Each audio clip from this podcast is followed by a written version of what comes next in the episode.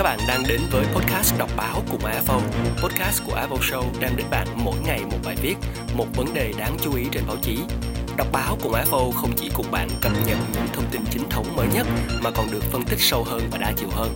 Hãy cùng AFO tạo ra một bộ lọc thông tin thật tốt với thông tin dành cho các bạn khán giả trẻ. Các bạn thân mến, hôm nay đọc báo cùng AFO sẽ đem đến các bạn một à, bài viết của một kỹ sư công nghệ thông tin là anh Phạm Hùng Phong với bài viết trong à, chuyên trang chính sách góc nhìn của VN Express nhan đề là liên khúc dễ đi được.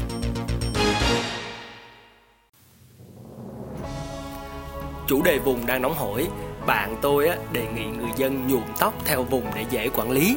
Ai vùng đỏ thì nhuộm tóc màu đỏ, ai vùng cam thì nhuộm màu cam, rất tiện theo dõi cho nhân viên chống dịch.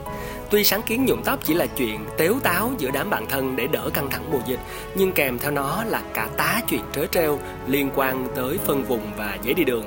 Có những người nhà thuê mấy hôm nay bị mất nước, từ vòi tắm cho tới vòi bếp chỉ chảy rỉ rỉ nước. Gọi cho quản lý, chị được giải thích là nhân viên điện nước của công ty không thuộc đối tượng được cấp giấy đi đường. Có người cha già bị bệnh nằm ở nhà, hai hôm đợi người đến tiêm không thấy vì cán bộ trực chốt không cho cô điều dưỡng đi qua. Bệnh viện tư của cô không xin đủ giấy đi đường mẫu mới cho nhân viên, cán bộ cấp giấy vì quá tải nên đề nghị bệnh viện giảm số người được đi làm. Trong gần 2 tháng qua thì cứ hơn ngày Hà Nội lại đổi mô thức cấp giấy đi đường khác nhau, người dân và cán bộ thực thi phải chóng mặt để chạy theo. Chống dịch thời 4.0 mà dân phải tụ tập cả đêm để xin một tờ giấy 0.4. Bạn tôi nói, ông làm công nghệ sao không gợi ý giải pháp gì đi? Hơn 20 năm làm việc trong lĩnh vực công nghệ, tôi có thể quả quyết rằng năng lực của Việt Nam đủ sức cạnh tranh với thế giới.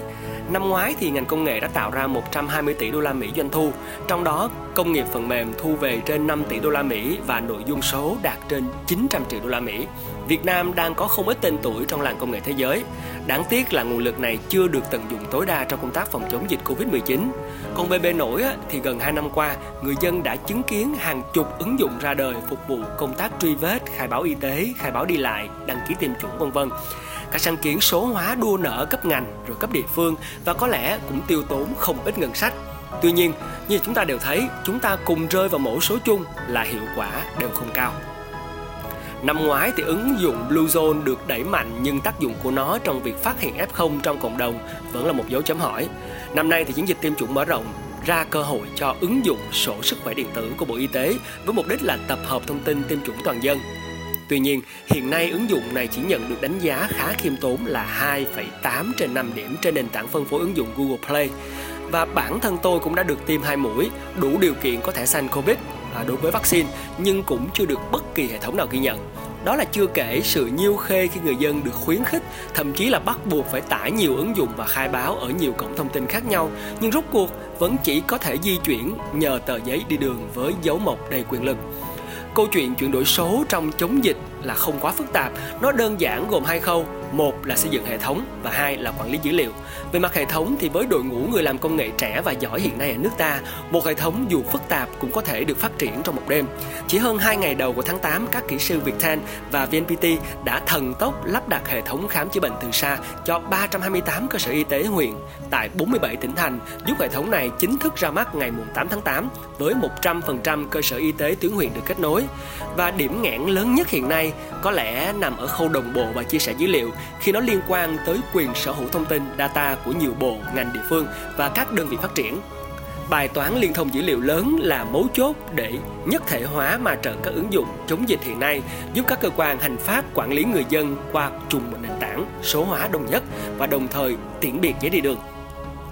Nhưng trong giai đoạn nước sôi lửa bỏng hiện nay thì các dữ liệu về quản lý dân cư, bảo hiểm y tế, quản lý khám chữa bệnh và tiêm chủng tại sao chưa thể nói chuyện được với nhau? Tôi tạm lý giải bằng hiểu biết của mình có thể là do các nguồn dữ liệu chuyên biệt đang được các đơn vị phát triển giữ bản quyền và chưa sẵn sàng chia sẻ với nơi khác. Thứ hai là do thiếu sự thống nhất giữa các cơ quan quản lý cấp bộ cấp ngành hay không loại trừ còn lợi ích nào khác sau những kho dữ liệu và các nền tảng khai báo mà người dân vẫn chưa hiểu hết. Bộ Công an mới đây cho biết cơ sở dữ liệu quốc gia do Bộ quản lý đã thu thập và chuẩn hóa thông tin cơ bản của hơn 90 triệu dân.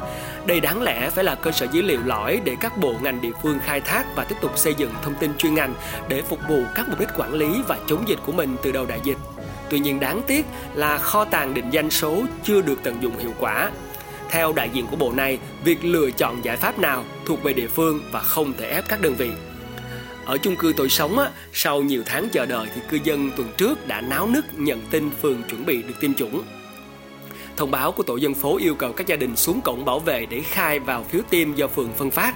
Khi đi, nhớ mang theo bút bi nha, chị tổ phó dặn. Khu tôi ở đã có vài ca nhiễm, ban quản lý và tổ bảo vệ đang căng mình hỗ trợ các gia đình có F0. Là cụ thành viên ban quản trị, tôi hiểu rằng việc đăng ký tiêm thủ công bằng giấy sẽ tạo thêm áp lực cho ban quản lý và khó tránh nhầm lẫn. Chưa kể tụ tập đăng ký có thể tăng nguy cơ lây nhiễm. Tôi xung phong lập nhóm cư dân trên mạng và tạo hệ thống đăng ký tiêm online. Chỉ trong 48 giờ, hơn 300 đại diện các hộ đã cung cấp đầy đủ thông tin cần thiết. Ai đăng ký bằng giấy thì được tiêm trước, còn làm qua mạng không được ưu tiên.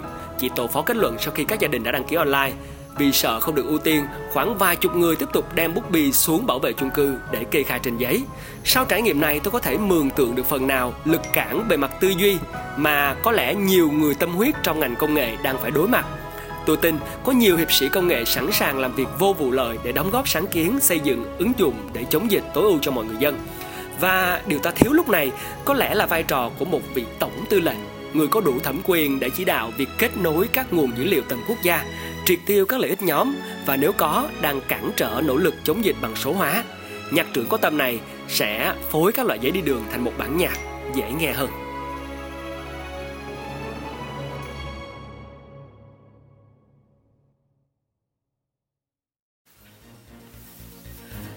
Chúng ta đã vừa đến với bài viết của tác giả Phạm Hùng Phong là một kỹ sư công nghệ thông tin. À, anh chia sẻ những câu chuyện về những nhiêu khê của giấy đi đường cũng như là góc nhìn khác về những cái chính sách đang được thực hiện ở góc độ của một người làm chuyên môn. Và ở đây thì với công tác chuyên môn của anh Phạm Hùng Phong là một người làm về kỹ sư hệ thống và công nghệ thông tin, thì anh cũng đưa ra rất là nhiều những cái giải pháp và hy vọng rằng những giải pháp này sẽ đến được tai của những nhạc trưởng có tâm để góp phần phối lại các loại dây điệu đường thành một bản nhạc dễ nghe hơn và đồng thời cũng tận dụng được vị trí của big data, tức là nguồn dữ liệu lớn và tạo ra sự đồng bộ cũng như thuận tiện và dễ dàng hơn trong công tác quản lý hành chính online chúng ta vừa đến với bài viết của tác giả Phạm Hùng Phong. Các bạn vừa lắng nghe podcast đọc báo cùng AFO, series điểm qua mỗi ngày những bài báo và tiêu điểm đáng chú ý trên mặt báo từ góc nhìn sâu sắc và đa chiều hơn. Đọc báo cùng AFO là một series podcast của AFO Show được phân phối trên hạ tầng Spotify, Apple Music và Amazon Music.